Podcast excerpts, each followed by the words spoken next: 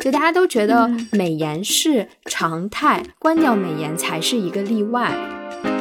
你已经沦为了这种所谓的量产的、更素食化的这种审美。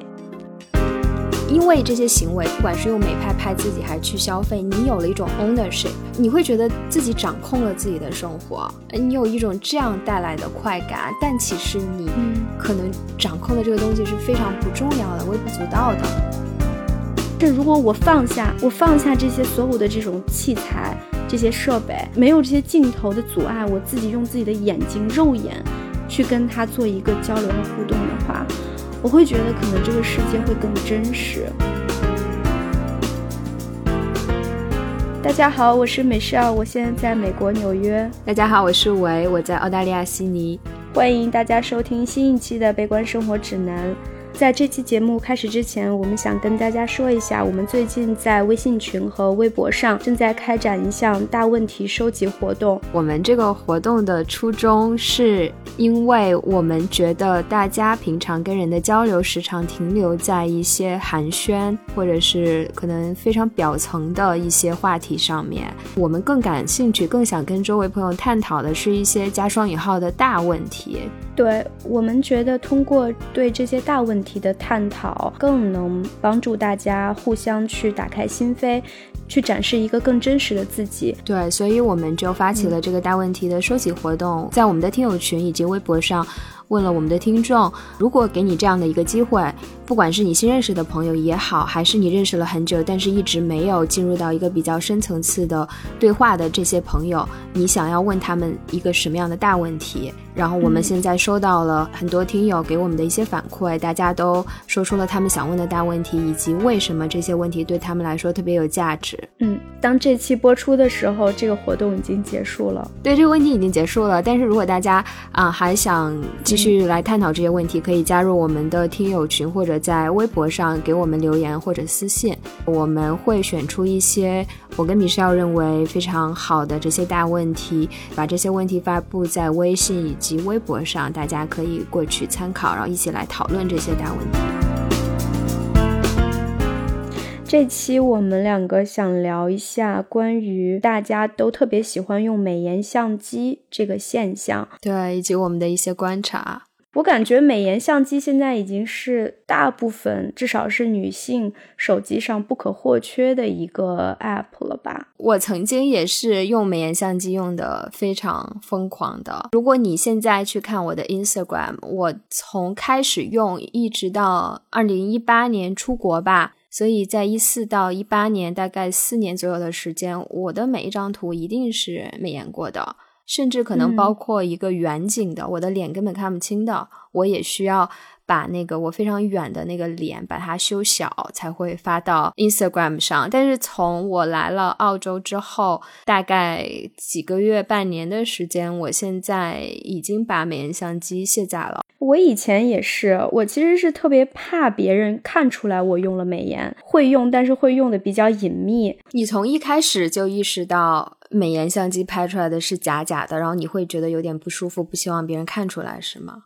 对，因为我在看到别人用美颜相机发出来图的时候，我其实内心是鄙视的，其实内心就有觉得这根本就不是你长得这样子啊！我知道你长什么样子，非得用一个非常夸张的美颜，就是别人都能看出来，就像皇帝的新衣一样，就很明显，就非常的尴尬。可能我自己会 judge 别人，所以我又怕别人去 judge 我。那现在呢？你这个过程中对美颜相机的看法一直是这样的，没有变过，是吗？我对美颜相机的看。看法不是对它这个功能的看法，其实是我对于自己自拍这件事情的看法发生了变化。我可能现在不怎么自拍了。首先，可能是因为没那么多时间，不停的拿着手机不断的去自拍。另外，可能就是觉得发一张自拍大脸放在那个朋友圈上面，就觉得也不知道说什么，就也没有什么。合适的主题去发这个东西，可能随着阅历的增长，你不觉得你要通过你自己的脸去标榜自己什么？可能现在我更多的喜欢去拍一些景，然后基本上也不会露脸，所以也不太会用到美颜，但是可能会用用一些照片的滤镜。我我现在心里大概跟你差不多吧。我觉得，看到朋友圈里其他人发的自拍，其实自己心里有时候会觉得这是一种特别自恋的表现。就像你说的，就是它不是说你看到了一个风景，然后你想把它发出来，就是所有的中心都是你自己，只是你想展示。你的美，或者是其他的情绪，想让大家来看看你，所以我们会有点想要规避这种自恋的展现。虽然我可能内心也是在某个程度是自恋的，但是不太想把这个放到一个公共的空间上，让大家通过这种方式来表达我的自恋。然后其次，我会觉得这好像对我而言也是一种。审美的彰显，就是我会觉得，可能就是发自拍的这种形式是代表着某一种审美，而我的审美可能已经脱离了这个状态，已经变了，所以我想要通过不发也是一种审美的彰显。就是现在让我们回看以前我们自己拍的用过美颜相机 P 过的图，你一般都会 倾向于把自己 P 成什么样？就是我会把我的脸一定要 P 小，因为我对自己的脸型不满意，所以我一定会把我的脸 P 小。因为我的脸很宽，我会把它 P 窄，然后稍微可能拉长一点，因为我的脸短。总之就是跟我长得相反的方向。之前我在 P 图的时候，我可能会调一点点我的发际线，因为我的额头会比较高，发际线会有一点往后，然后我就会往前调一点。这个也能调？怎么调呀？就是手动的呀，手动你可以把稍往下拉，那部往往下拉，然后你的额头就会稍微窄一点。总之呢，你是看不出来的，就是。我的小心思就在于，就是我可能 P 了，但是你看不太出来，但你仔细看还是可以看出来的，肯定是比本人长得好看的。你不磨皮吗？因为磨皮一定能看出来。磨皮我一般不太会，因为那个磨皮就会把你的脸，就是那种棱角会覆盖掉，因为它其实是一种光会比较均匀，把你的某些阴影就弄没了。嗯，就是你的脸本身就平，完了以后你磨皮完了以后就更平了。所以，然后你要同时把它缩小，不然脸就看起来太大了。对。对对，然后你要，如果你要磨皮，你就得缩小，然后加阴影，就一套工序，特别麻烦。你觉得我们想要把自己变得更白，然后又感觉面部棱角更加的明显，这是一个什么样的心理呢？我们在追求一个什么样的美呢？或者说什么样标准的美？我们以我们冥冥之中好像在 follow 某种标准。我我听过一种说法，就是美颜相机它所打造的这种审美，小脸啊、尖下巴、高鼻梁、窄鼻子、白皮肤、大眼睛、欧式双眼皮，其中有一部分因素可能是我们对这种白人长相的崇拜，或者对白人种族的一种崇拜。因为我们仔细去想，这些因素都是白人他们的长相的特点嘛，就是跟我们东亚人的整体的这个。长相就是不一样啊，我们就是脸部面部比较平，我们的头也相对是比较大的，眼睛肯定没有他们大。那我们为什么希望通过一个软件把自己变成一个更像白人的样子？这里面可能有一种对白人种族的崇拜的心理。有一个历史溯源的，我们中国还比较。封闭的情况下，普通人没有机会去见到很多所谓的白人。然后你见到了那么一两个，或者任何从西方来的东西，我们都称之为洋。所有的东西如果好看，就是洋气。嗯，很多东西可能中国当时还没有，但是引进出来的全都是外国人的形象。比如说那些杂志的画册，用的东西上面的广告的一些形象，可能都是以西方人的形象为模板去制作的。那这种东西本身在当时就是一种比较先进的、比较摩登的潮流的呃一种标志，那大家可能会去 follow，所以我觉得这种审美也可能跟当时这种所谓的西风东渐，然后。开了国门，然后大量这种西方的这种产品啊、包装啊、形象进入到国民的视野，影响大家的这种审美有关系。对我，我觉得这一定是有历史上的原因的，包括整个殖民的历史。即使现在你也能看到经济地位的不对等，以及这种西方文化的，特别是美国文化的这种入侵。但你刚刚讲的时候，你用的一个词是外国人。但是我理解这个外国人其实是一个比较广泛的概念嘛，相对于中国人来讲，它可能更多的是一个国籍上的划分。但外国人里面也是分成，比如说白人、拉丁裔，然后印度裔，还有黑人。但我们现在的审美，我觉得绝对不是一个典型的黑人的长相，需要区分一下我们对外国人群体当中不同种族的一种看法。就我们认为白人的那种美是美的，而其他族裔的我们可能不一定觉得是美的。对，当时这种所谓的洋气，一定是这种金发碧眼的。包括中国人里面，皮肤稍微黑一点的人，我们可能都会觉得啊，不是我们传统意义上的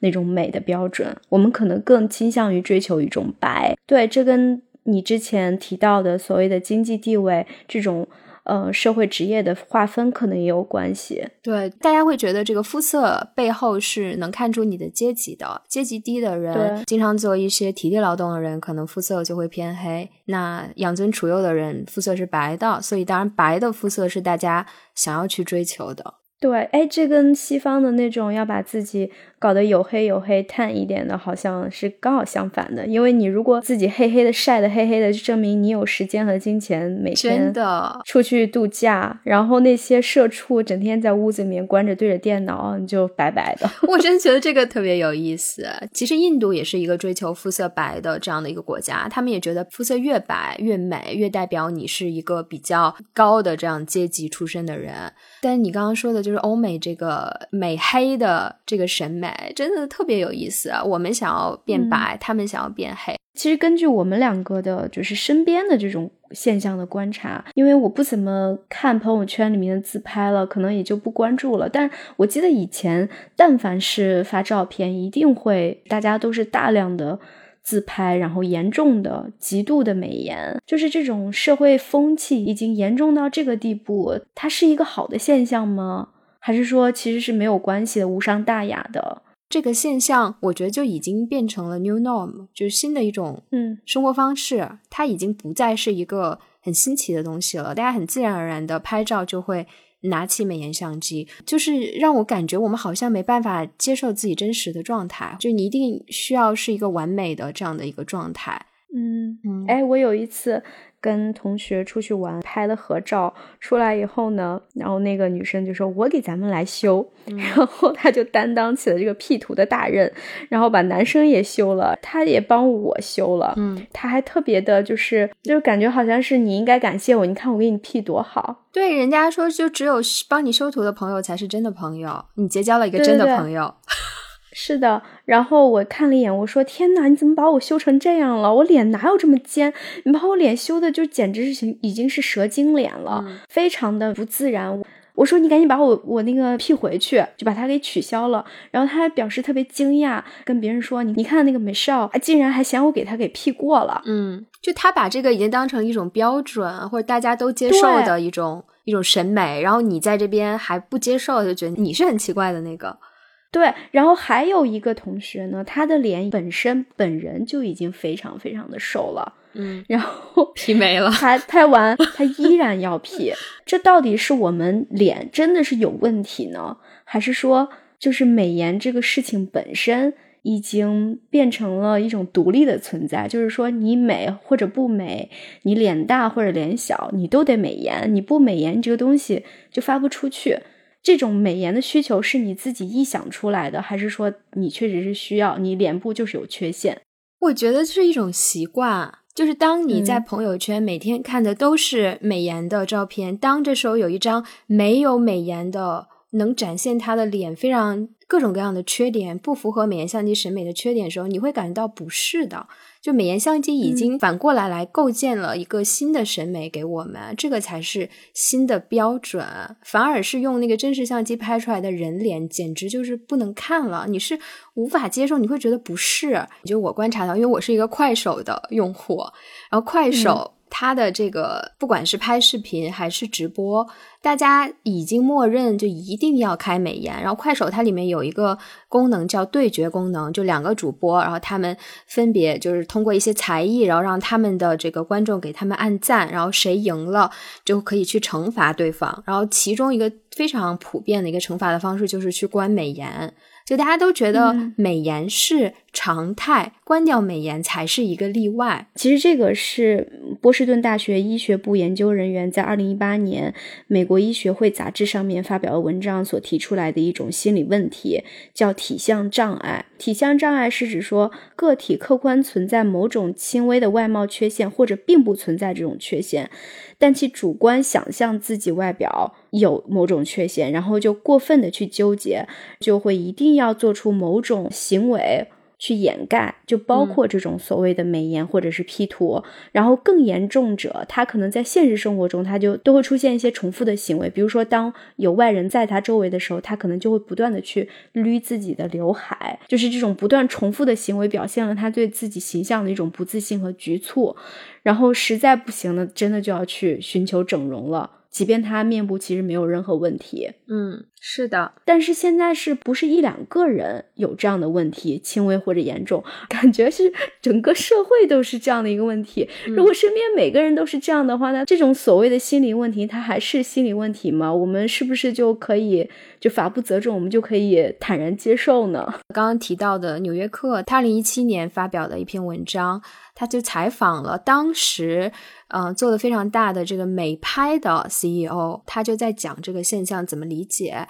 他认为这个是将这个美民主化的这样的一种工具，就是美颜相机。他觉得这个是一种个人主义的表现。他让这个追求美和这种追求个人独立，他认为是挂钩的，因为美可能其实跟阶级是挂钩的，跟你的经济状况都是挂钩的。但是现在这样一个免费的相机，可以让你通过这么简单的一个方式，就让你变得跟那些阶级比你高的、更有权势的这样的特权阶级的人能享受的美是一样的。嗯，明白，就是让我想到以前呢，就比如说。嗯，你也会看到那种所谓的艺术照，或者是那种杂志上面非常精美的、非常美的那种模特。他们当时，即便是我们在没有美颜相机或者没有智能手机时代之前，他们就已经出了这种非常好看的照片了。嗯，但他们其实当时也会经过一些 Photoshop 这种处理，只是呢，他们是有一对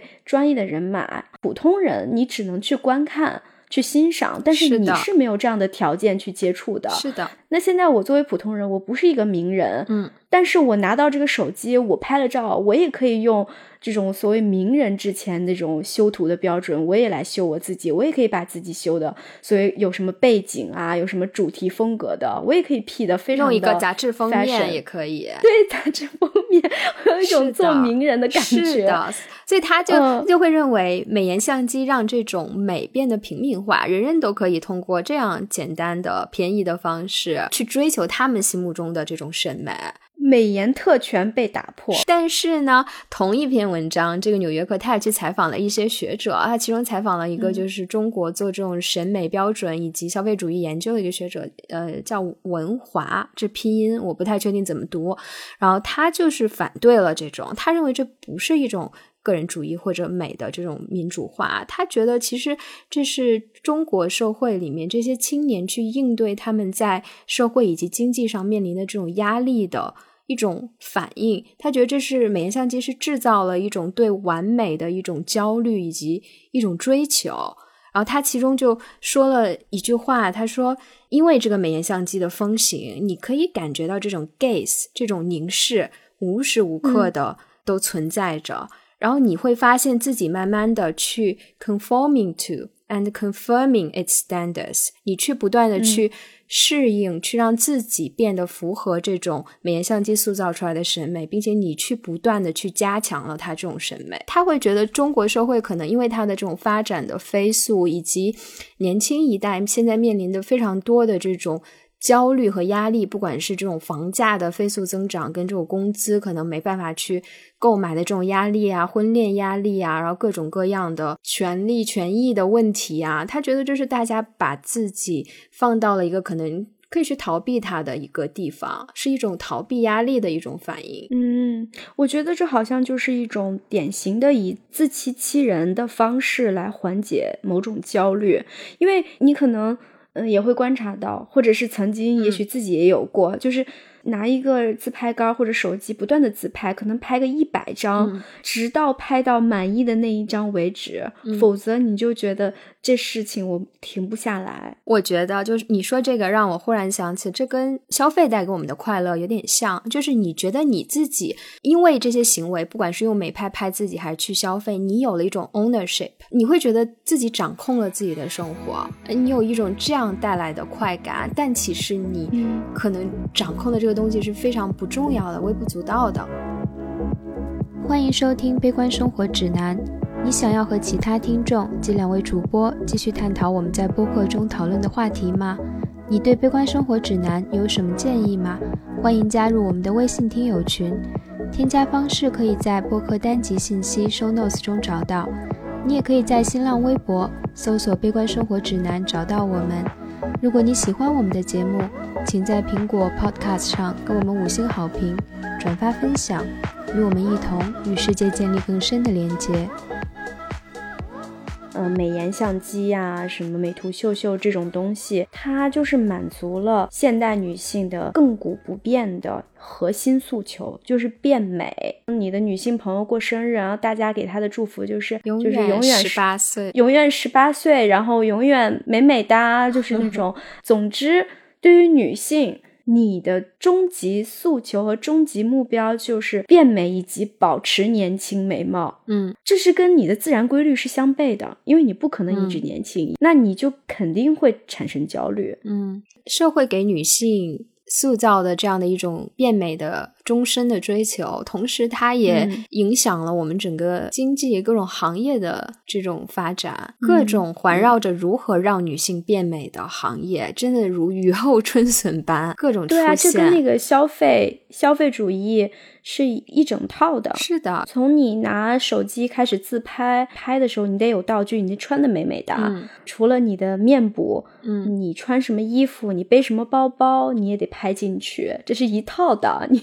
我觉得这个特别讽刺的是。曾经在我们小的时候，我们看到这些广告，比如什么挺美内衣，那就是非常直白的告诉你，你穿了这个，你的胸就变挺了，你就性感了，你就美了，对不对？那现在我们做女人挺美的，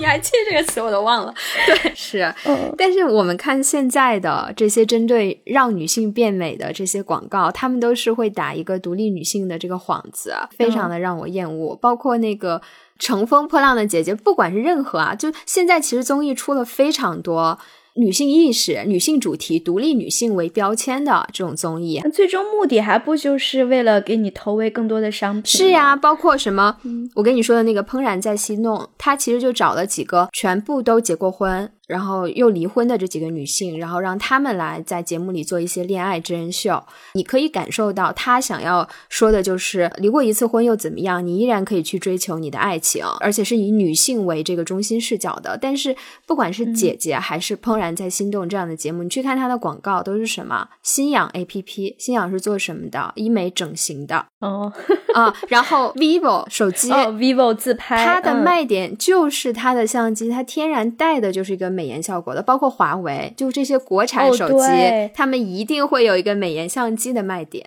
然后你的皮肤完全是那种完美无瑕，就是特别光、特别白，颜色都是非常艳的那种，就自带那种 vivid 效果。我前一阵跟我爸妈视频，然后打开那个微信，我一看，我天啊，你俩怎么这么年轻，皮肤比我好多了？我妈说我用的就是华为啊，可能是自带的吧，他们都搞不懂。但我看我爸妈就是被加上了一层重重的磨皮滤镜。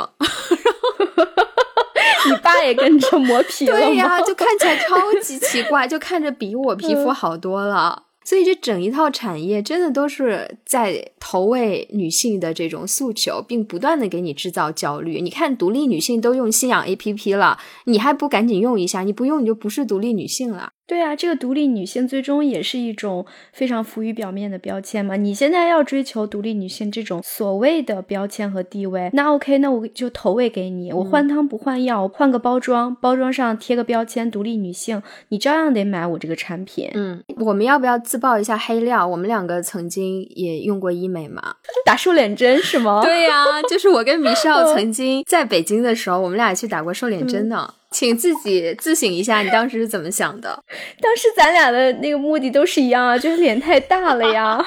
就是我们想追求的是，我们不用美颜相机拍出来脸都特别小。说到这一点，那你觉得化妆跟美颜相机的区别在哪？我们可以不去用美颜去 P 图，但是我们化妆化的特别的好，然后拍出来的可能跟美颜之后的也差不了多少。那我们化妆是为了什么呢？化妆，然后穿上一个非常职业的服装，对我而言也是一种职业女性、成功女性的一个外在的表现。就我也会嗯想要通过化妆跟穿着把自己往那个形象上去靠。话说回来吧，我觉得以貌取人确实是人的某种本能。嗯但是呢，现在你除了化妆，除了穿着，可能在这样的一个网络时代，在这样的一个更多的就是大家的互动存在于微信朋友圈呀这种虚拟的环境里面，呃，现实见面的机会没有那么多。那别人从何去了解你呢？从何去看到你是一个什么样的形象呢？可能更多是通过你发自拍或者你的其他的这种照片，以化妆的这个目的。作为一个同理来推的话，那可能大家就会选择去美颜。对，这个就让我想起《黑镜》，应该是第一季有一集，它叫《Fifteen Million Merits》，你记得吗？就是一群人被关在一个地方，不停的去蹬脚踏车。啊、我看过那个，那个最后就是有一个黑人男性，他把自己所有的那个 merits 去贡献给某一个女生，让她去参加一个歌唱比赛，是吗类似什么 American？American Idol 那啊，种，对对，就哦类似那种。嗯就是他讲的，就是到了某一个阶段，你真实的人类，你所做的事情，其实都是为了去投喂、供养你的虚拟形象。你在现实生活中，大家全都穿的一样的衣服，嗯啊、然后住在一个狭小的空间，这些都不重要，重要的是你在虚拟的形象中，你可以换各种颜色的发型，你可以买嗯各样的装备、衣服，你甚至你的虚拟人物可以去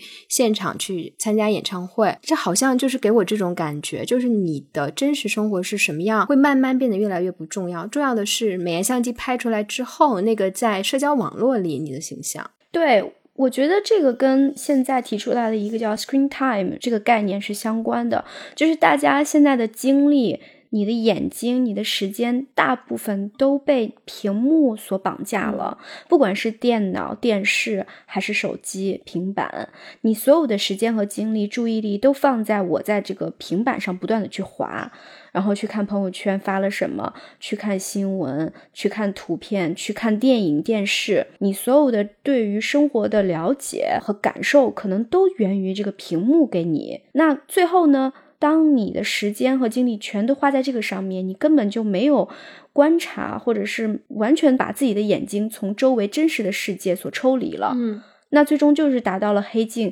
这一集讲的这种特别讽刺的一个现象了，就是整个世界被置换到了一个虚拟的空间里面，就像一个屏幕一样，对，你也就不会去在意你现实生活中穿了什么，你现实生活中周围发生了什么，好像一切都只存在于这个屏幕了。你说这个又让我想起了《黑镜》的另一集，有一个女生的男朋友死掉了，然后她购买了一个她男朋友的替身，你记得那集吗？这个女生把她男朋友所有社交媒体上的 contents 哦上传到一个地方，然后她就订阅了一个她男朋友的。呃，替身这个替身不仅跟她男朋友长得一模一样，然后因为这个社交媒体都被上传了嘛，他们通过一种 AI 的智能分析，让这个替身的所思所想跟她的男朋友，他们认为是高度吻合的，因为她是通过嗯社交媒体这个虚拟的世界来构建了一个她男朋友的所思所想，她的内在。但是这个女主就发现，在跟这个男性接触的时候，她确实可能会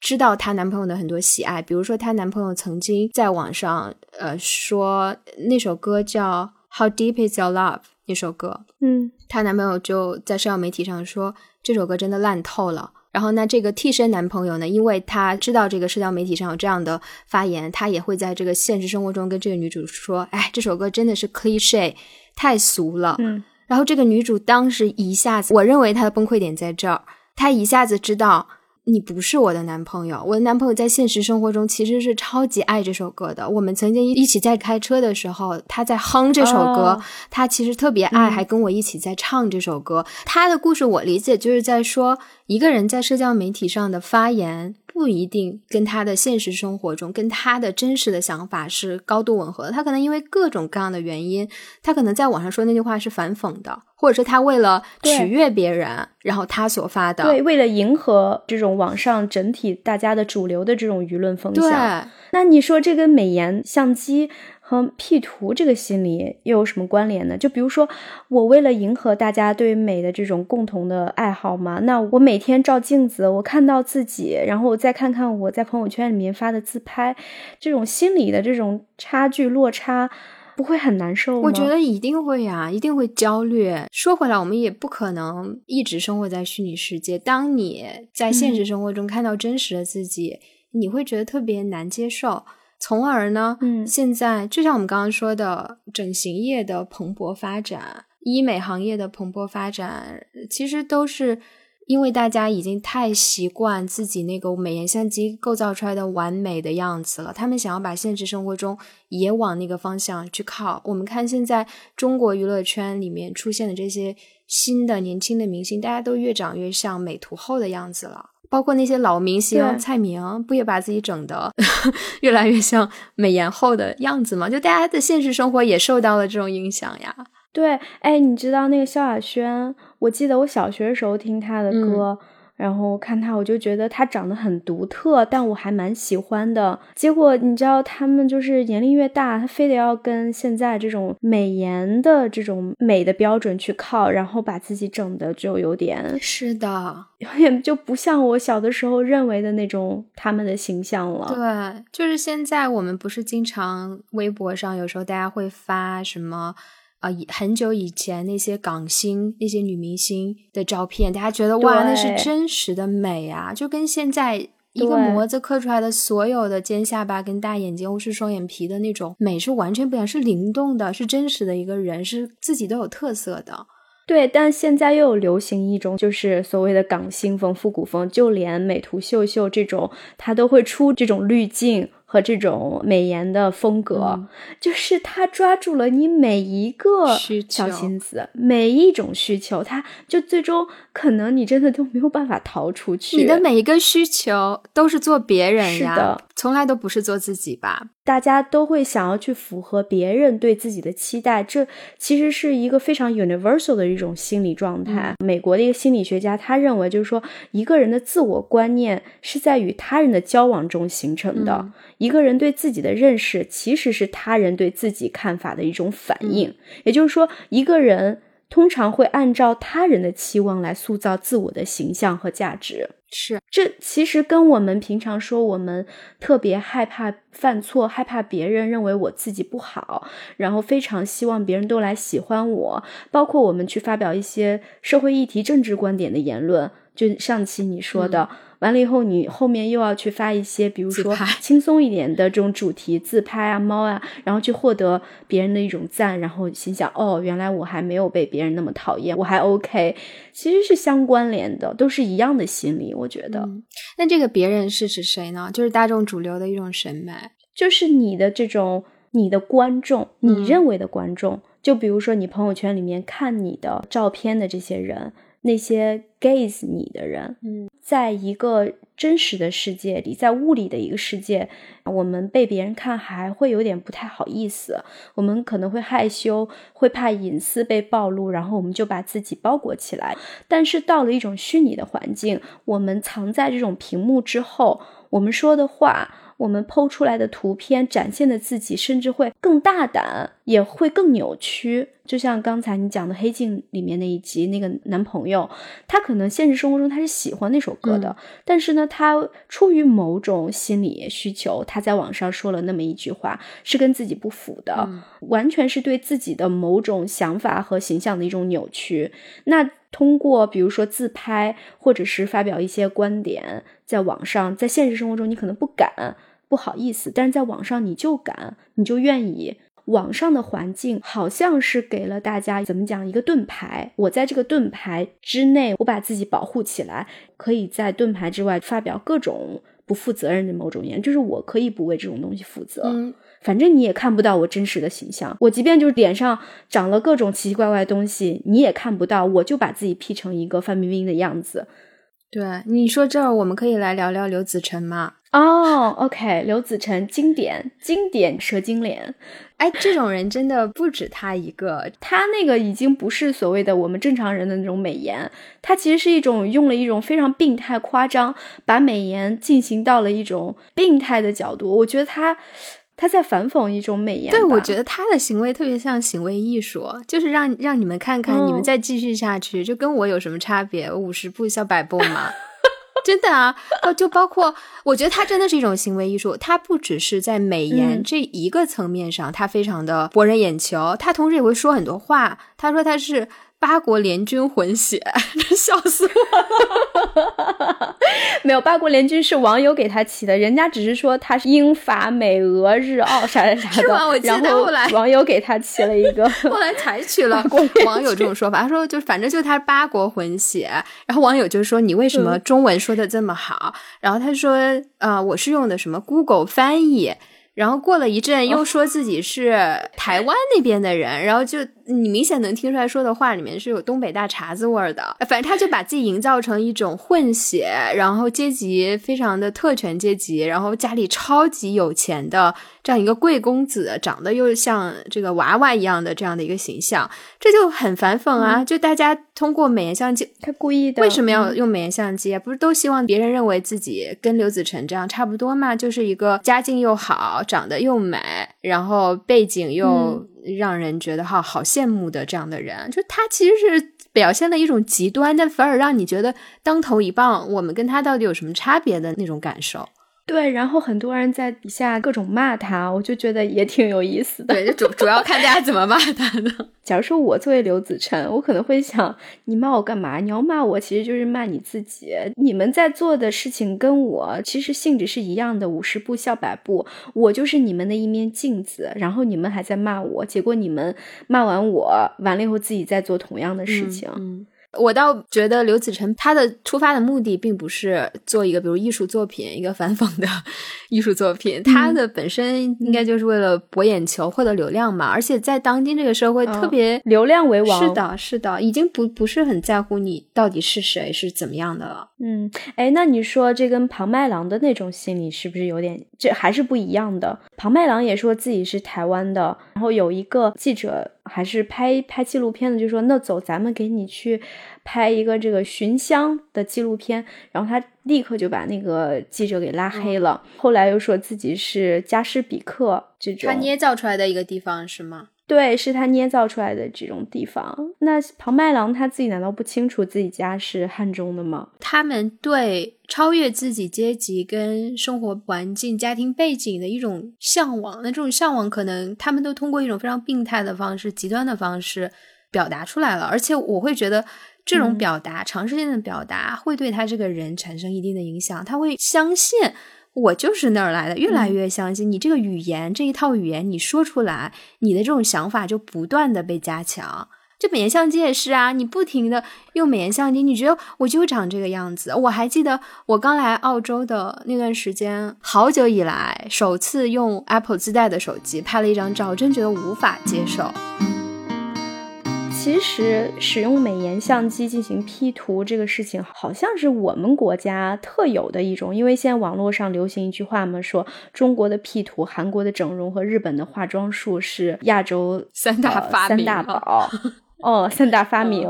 那你看西方其实也会有一种所谓的跟风的这种现象，比如说大家一定要把自己的皮肤弄得稍微黑一点啊，然后。嘴唇弄得厚厚的，他们好像对身材也会比较有执念，屁股要非常一定要大。你介绍这种西方的审美，还就还有我们东方的，或者就说中国的这种审美，好像都有一种主流审美在，大多数人会觉得是美的，大家需要往那个标准去努力的这样的一种标准，而这种标准，我现在听下来会觉得好像都是非常不接受真实的自己的，比如。白种人他就是白，你为什么要变黑？然后他们的嘴唇天生就是会薄，他们的一个审美的一个很高的标准就是要把它拿玻尿酸把它打得跟香肠一样厚，就是会让我觉得都是对自己本身样子的一种否定。皮肤颜色的这个，我是赞同你刚刚的那种分析的，就是说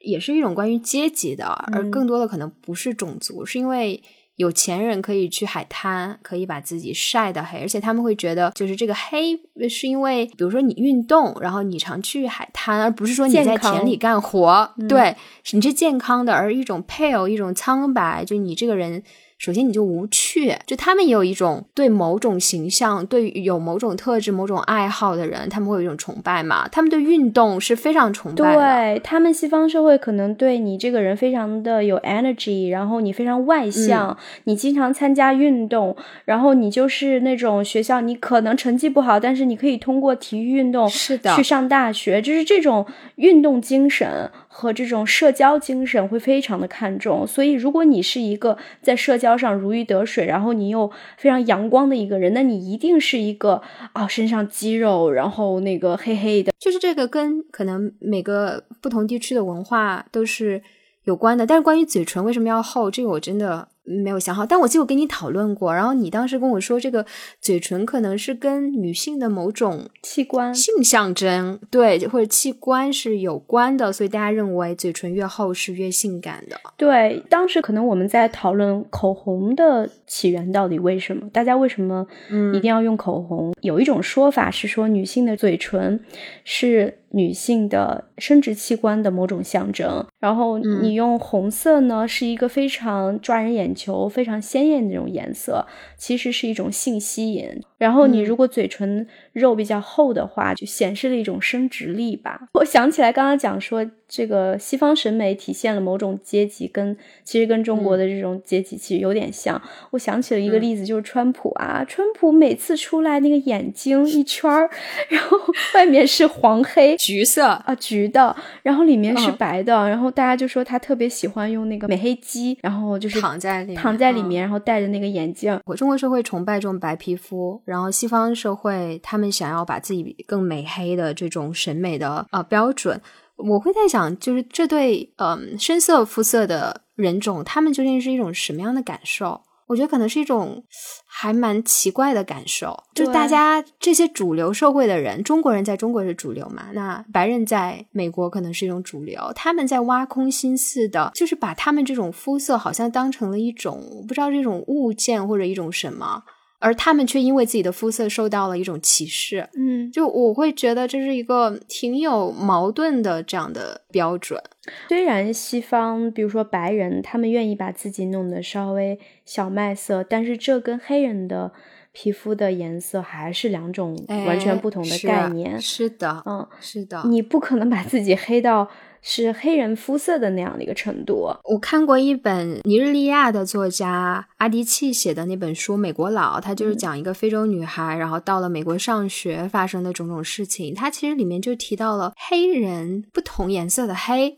在他们的群体里面，包括甚至白人看他们也是有不同的看法的。就你这个 stereotype 刻板印象，因为你肤色的黑色的深浅不同，它也是。象征着不同，比如你纯黑，那你就是可能从非洲来的，那可能在这个层级里面你就被放到了最下面。那你的肤色可能是稍微浅一点的，你家里上面可能有白人，那你的这个社会地位可能就会比那种肤色特别黑的人种是在这个阶级上好像又是更高的。对，然后他就是这个书里面其实提到了好多，包括我读了那本书，我才知道黑人女性。她天生头发就是卷的，大多数人都超级超级卷，就非常非常蓬松的。但是他们以这种非常直、非常顺的头发，以这个为美。就你那种非常蓬松的那种黑人的卷发，你甚至可能会导致你找不到工作。就你一定要在形象上让自己向这种主流的审美妥协，你才有可能真的去融入这个社会。西方人去模仿某种黑，一定是在某一个度的，他是非常有安全感的。就是说，我的这种肤色的改变，或者是我的面部的一些改变，我知道我会跟你是有极大的叫所谓的区分度的。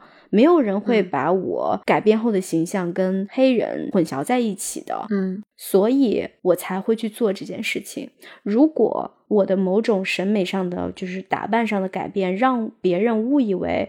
我是其他种族的，呃，黑人或者是任何其他人，他可能就不会这么做。就这个问题，我就在想，就是就涉及一种文化跟每个种族的这种地位的不同。就因为白人他处于一个非常高的金字塔的顶层的这样的一个地位，他有的时候对一些跟他不同的这种少数族裔的一些因素，不管是他们外观的因素，还是他们文化上的一些特点，他拿来用的时候，其实都会有时候给少数族裔的人有一种非常不舒服的感觉，就包括对。卡戴珊，他前阵我记得他出了一个内衣的系列，然后名字好像就是日本的那个和服浴衣哦，OK，然后就遭到了各种各样的反对，就包括我记得好莱坞明星有一些人去穿旗袍，嗯，就会给我们真的就是旗袍是我们文化一部分的这些人，会给我们一种非常奇怪的感觉，嗯。不是舒服，不一定是舒服的，对对，是这样的。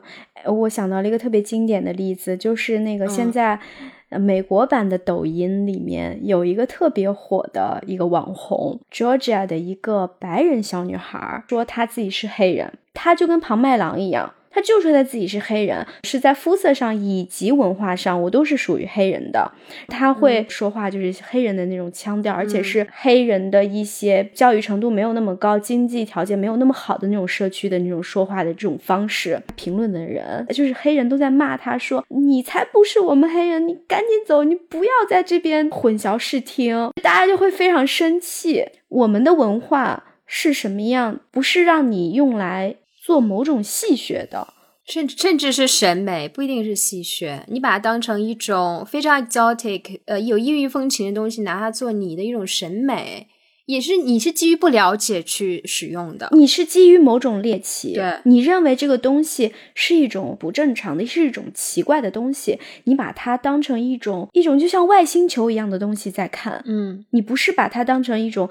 跟你的文化处在一个平等地位的另外一种文化在看的，就像人们去看动物园里面的狮子、老虎一样。这个里面我们到底要怎么区分呢？其实我们一方面作为少数族裔，你是希望这个处于 dominant 这个主导地位的白人，他们去了解这些跟他们不同的文化的。但另一方面呢，我们又会存在刚刚说的这种情况，就他们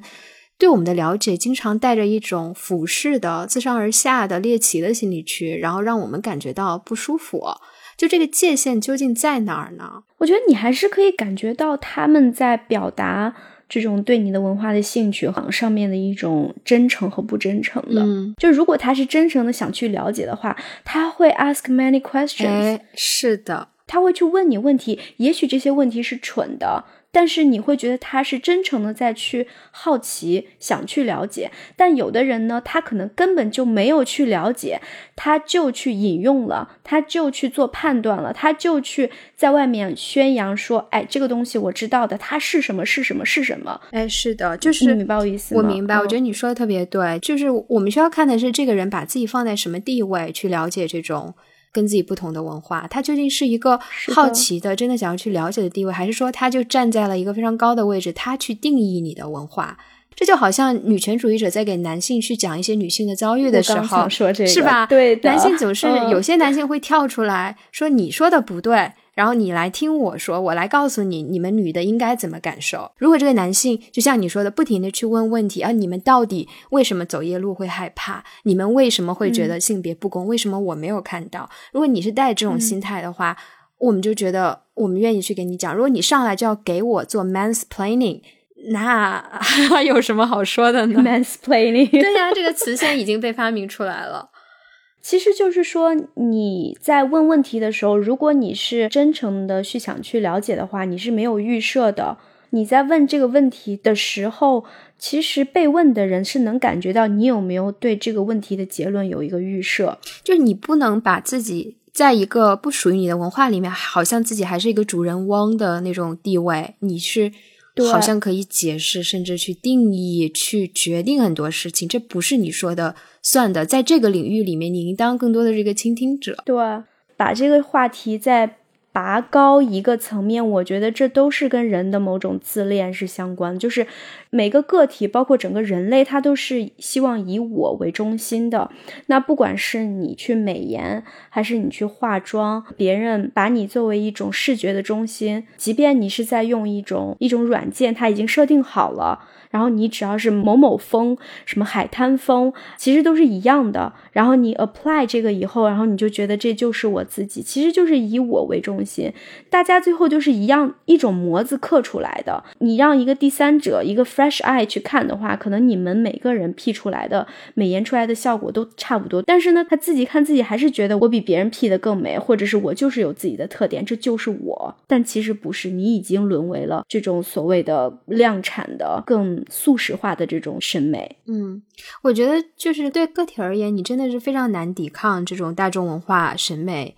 设立的这种主流的标准的。包括我觉得我现在之所以可能不用美颜相机了，也是因为我周围的环境大家都不用，我可能也是为了想要让自己去 fit in，去融入我周围的环境，我怕别人觉得我很奇怪。我才选择把这种审美的方向把它变过来的。我觉得个体跟这种宏观的这种文化层面的这种之间的这种呃 dynamic 这种相互影响，其实是。呃，有的时候真的很难，你跳脱出来去看它。有的时候真的需要你去多接触一些其他的，跟自己所在的这个文化是不同的其他的审美。你可能有了很多的选择之后，你才会有一个比较自主的这样的一个审美。是的，而且就是你一旦有了某种意识，一开始可能会真的不舒服。你想，你不用美颜了，完了以后你就以素面朝天，然后以真实的面貌去面对大家的话。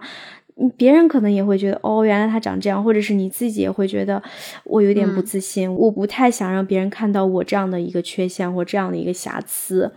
但是我觉得这是一个过程，最终最终我们我们希望自己也希望更多的人是跳脱出被观看的一这样的一个自我的角色定位。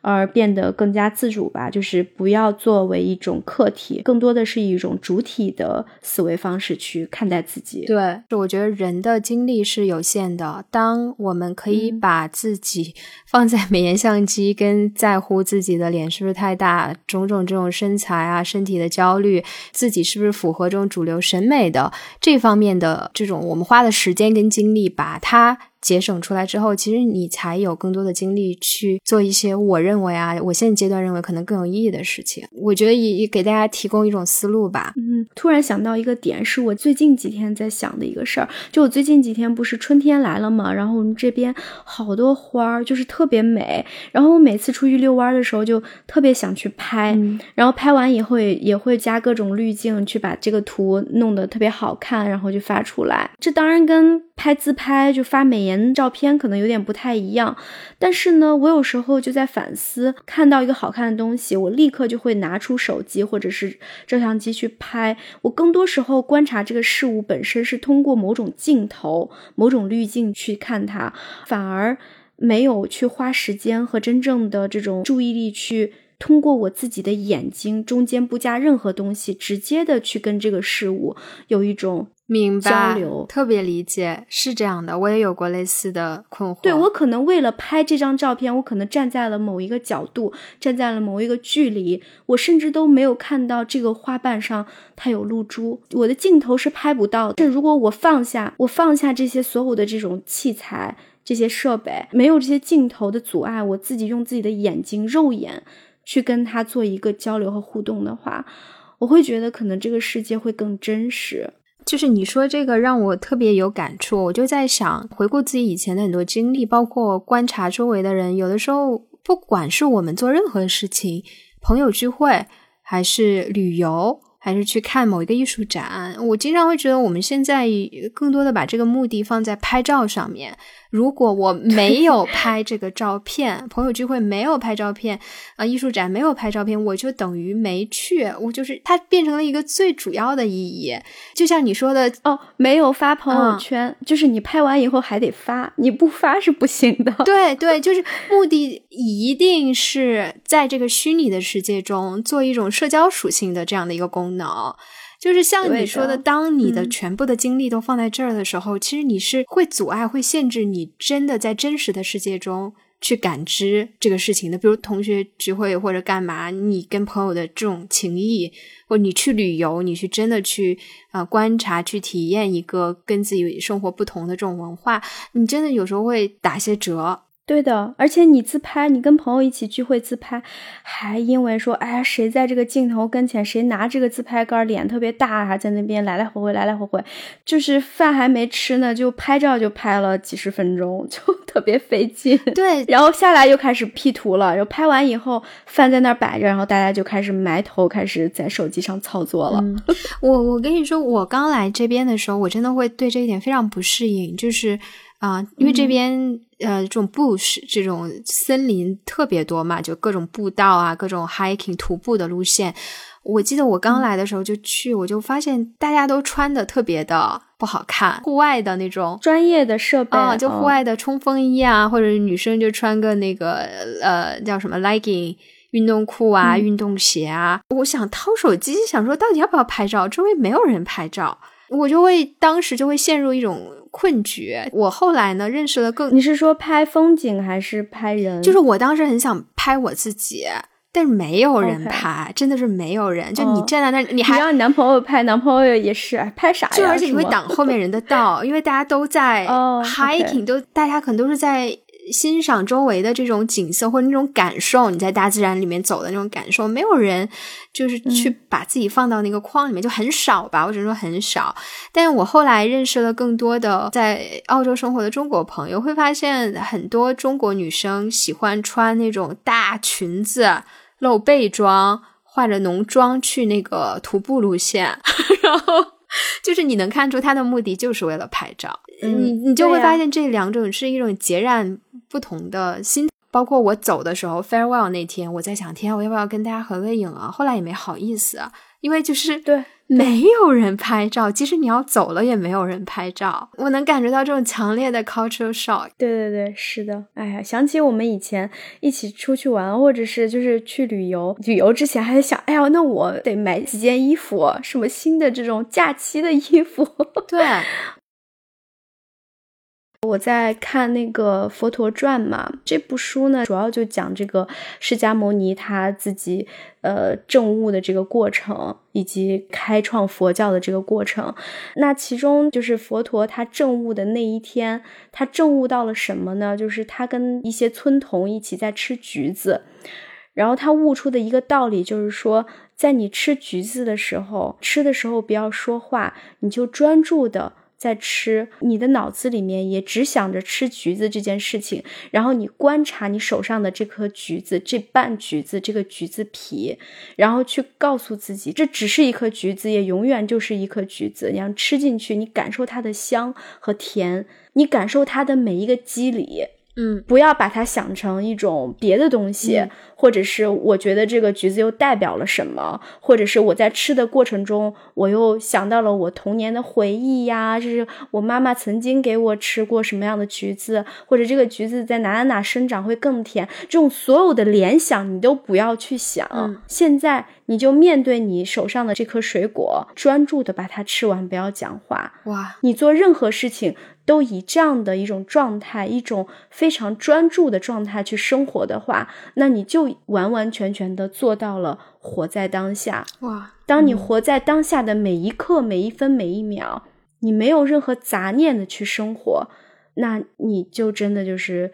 怎么讲呢？就是活得没有遗憾了。很受启发，就是专注这两个字。但我觉得真的对现代人来说，专注太难了，真的太难了。我们生活当中的 distraction 分散我们精力的东西太多了，而且主要就是这个你说的 screen 这个虚拟世界，对，就它带给我们的焦虑，对我们这种 attention 专注力的这种分散，会让我们真的丧失了很多很真实感。就是刚你讲的这个例子，这种专注。橘子的脉络、香气这种东西，我们多久没有去注意过它了？我当时看到这一段的时候，我就觉得它是一个多么多么简单纯粹的道理，嗯竟然是我们很少去做到的。太难了，因为我们总是有太多的杂念。嗯，对，就这个东西真的很难，我们都很难做到，但我们还是希望自己往那个方向努力吧，稍微离这个虚拟世界远一些，然后多一些精力去关注我们当下的生活。对对对，我个人的一个经验就是，当我特别浮躁的时候，我就去看一些关于佛教的东西。可能我不能称之为自己是现在是一个佛教徒，但是我觉得他的一些东西确实会帮到我。就比如说《佛陀传》这本书，它可能文学上也没有那么高的造诣，但是每次看它，我都会有一种心情突然就会被抚平，会非常平静的感觉。明白？就我们可能都可以去找一个适合自己的，让自己静下来，然后离真实的生活更近一些的这样的方式。是是的，好呀，那今天就录到这吧。好的，谢谢大家收听，拜拜，拜拜。